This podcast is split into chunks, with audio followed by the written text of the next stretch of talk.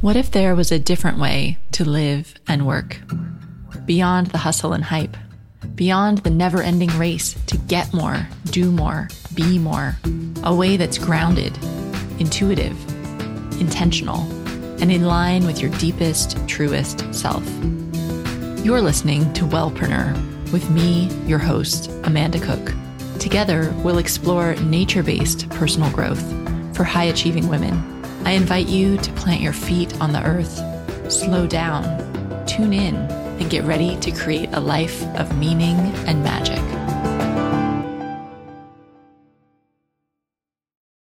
Hello, and welcome to this week's episode of the Wellpreneur Podcast. I'm your host, Amanda Cook, and I'm coming to you again from rainy Hong Kong. Last week, in the last episode, I was in Bangkok. I think I mentioned in the episode. I was at a really amazing conference with over 250 location independent online entrepreneurs. And it was so inspiring to be around these people. But you know, anytime you go to an event like this, there's people at all different levels of business, right? So you, I tend to be on this little bit of like an emotional roller coaster during these types of events. Sometimes it's like total euphoria. I'm like, this is amazing. But then you hit those moments where you talk to somebody or you see a presenter and you get down on yourself and you just start to think, oh my gosh, you know, I'm so far behind. I'm not where I want to be. They're so much bigger than I am. Their marketing so much better or their technology so cool or they've created this really neat thing. And I have to admit that happened to me during the conference one time, which is just crazy. And, you know, I tell myself this is crazy. This is like some weird ego thing going on right now, but I've learned how to fix it. I fix it with one of my go to remedies, which is salt water fixes everything. So when I hit that moment during the conference where I could tell that I was getting triggered and I just needed to go hit the reset button so I could be like on my game to really be presenting my best self at the conference and authentically connecting with people. I went back to my room in this fabulous hotel where the conference was and they had huge, deep bathtubs. So I poured a really hot bath and filled it with salt, some sea salt and some essential oils, and I just soaked. And I have to say that for some reason, whether it's going in a salty bath or in the ocean, salt water, or, or honestly, even crying tears sometimes, right? That that just hits the reset button for me. So yeah, there's my life hack for the week is if you start to feel overwhelmed, get yourself to some salt water and soak in it. Cause for me, it just seems to fix things. But after that little moment during the week, the rest of it was so incredibly awesome. And I'm feeling much more focused and on track for the rest of the year. So in this week's episode, I'm bringing you a conversation that I had with one of the other attendees and actually one of the presenters at this conference I was at. I'm speaking with Michael Smith, who is an intuitive business coach, as well as doing so much more.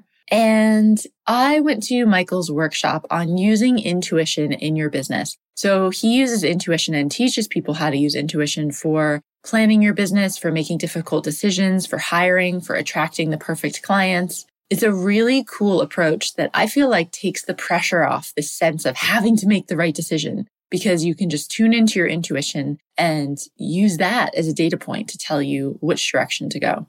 So during one of the breaks at the conference, I sat down with Michael and we recorded this conversation about how you can really use intuition to guide your business as well. Okay, so I know now you're super anxious to start to learn how you can use intuition in your business. So let's switch over to my conversation that I had with Michael Smith about business intuition.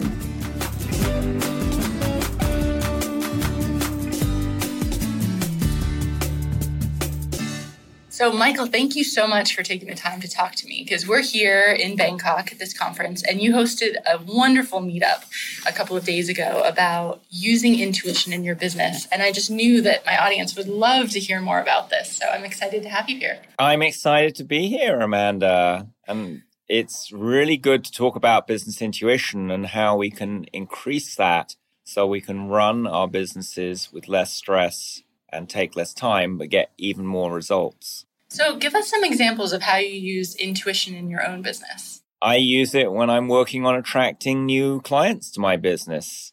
I look at what is my ideal client and I write that down, you know, where, how old are they? What kind of person are they? Do they pay on time, for example? Are they, do they appreciate my work? And then I do ask myself, what would it take? to get to the person. So, what would it take to attract my ideal client to my business? And then I listen to my own inner guidance to get inspired actions to take to attract that person. Awesome. Okay, so there's several things in there I want to pick up on. So, first of all, you have this lovely question of what would it take? And this has been coming up quite a bit throughout our conference so far. And you kind of, you know, we even say, oh, to ask Michael's question, what would it take? So, before we get back to the finding clients, can you just talk a little bit about the power in that question? Because it's so simple. It is powerful because instead of focusing on the problem and worrying about it, instead, you are now focusing your brain on finding solutions. And it's sort of like putting something into Google and Google goes off and searches. If you ask your brain a question, it starts searching for the answer, even if it doesn't know it right now. So you say, if you ask, what will it take to attract ideal clients, or what will it take to add 10% to my income this year? Immediately you start thinking of things that will solve that. Now, on a spiritual level, what will it take also clears anything that's in the way of you getting what you want. So it's a clearing question as well. Okay, so like if I'm a health coach out there listening and I'm feeling really frustrated because I don't have enough clients and I really want to find a new client and so I, you were saying you would just ask, you'd get quiet and really like tune in, and then just be like, what would it take for me to find my ideal client? You could ask, what would it take to find my ideal client? Having got clear what your ideal client was, because maybe part of your problem is n- you're not clear what your ideal client is. That is a huge problem that I see all the time. Yeah, particularly if you're attracting people who only stay for a few sessions or they're just a pain to deal with or they don't have enough money that would suggest to me that they're probably not ideal for you. So, clarity, eh, you know, when you both on the practical level and on the spiritual level, if you're not clear what you want, how can you expect the universe or other people to give it to you? I'm sitting here nodding, everyone. You can imagine like that. That is so true. And, but you know what I find is so many wellpreneurs that I talk to, when I say, What do you want? they don't actually know. We don't know what So then you could say, what would it take for me to know what I want? To get clear on, because probably you have some resistance to having this wellness business. And it's possible that you have had experiences either in the past in this lifetime or you've had past lifetimes where being in a wellness business was a route to torture and pain. So that would tend to make you not want to be clear about what you need to do to grow your business. Mm-hmm. You're trying to, on a subconscious level, you're probably trying to hide your business.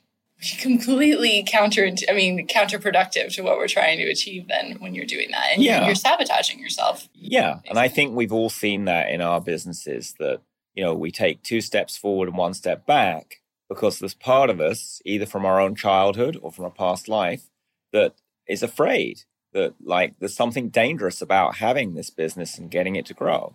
I mean, just to be explicit here, you know, there was a whole genocide of wellness people a few hundred years ago. If you were like preparing herbal remedies in a little village and then the witch hunter came around and collected people to be tortured and killed, maybe it was better not promote your herbs and, mm-hmm. and healing paths.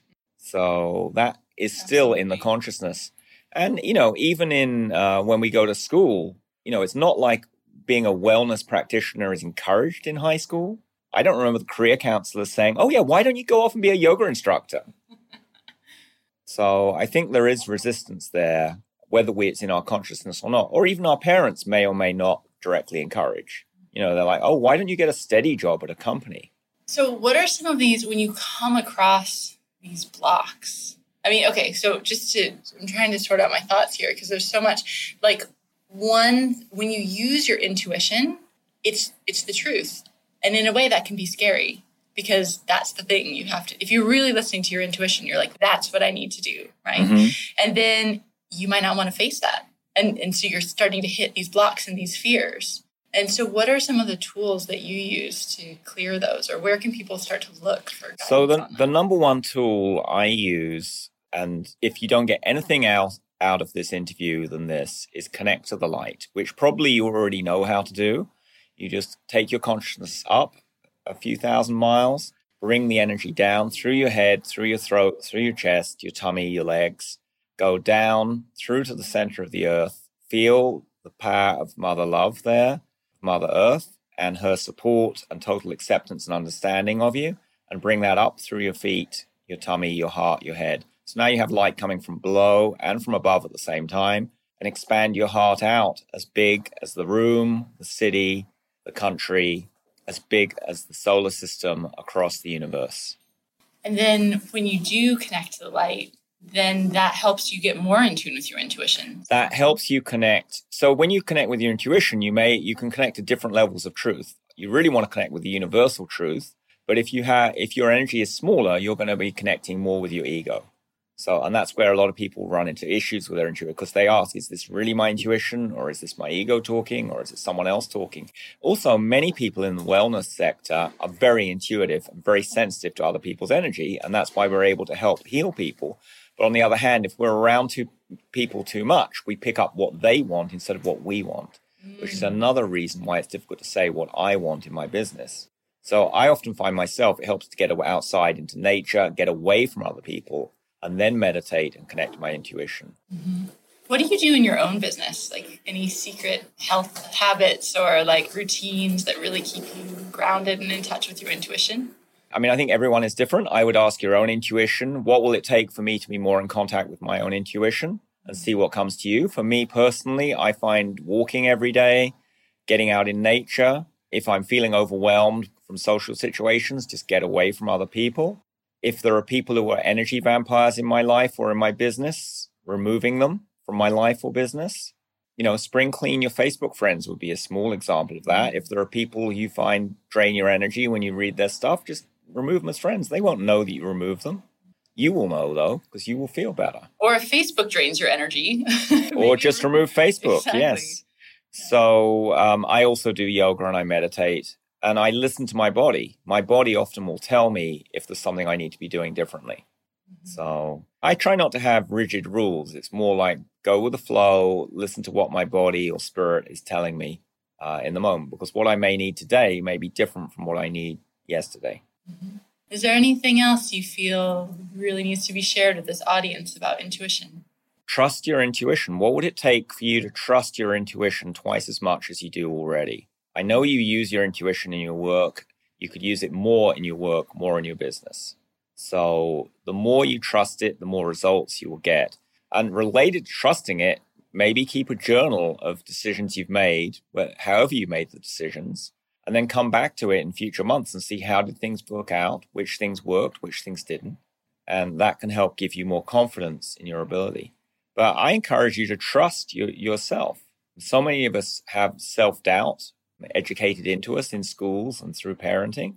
And if the more you can delete that self doubt and trust your own inner knowing, the more successful you can be and the more inspirational you can be to your clients. I love that idea of an intuition journal because I think it's providing, especially for those of us that get stuck in our heads, it really provides the proof that, look, I used my intuition here and it did work.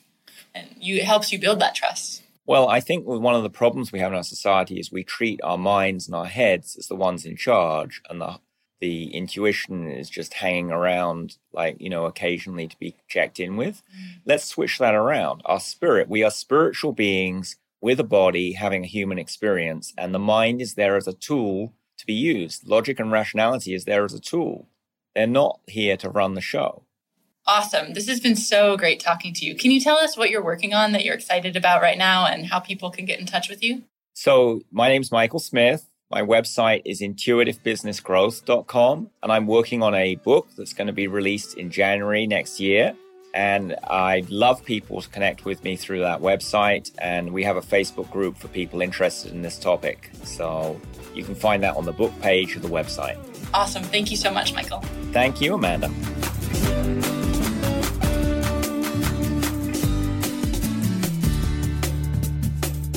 Thanks so much for listening to this episode of the Wellpreneur podcast. As always, you can get all of the show notes and everything we talk about back on the website, which is at wellpreneuronline.com. So have a fantastic week, Wellpreneurs, and happy Halloween if you're listening to this this week. I hope you have lots of fun costumes planned.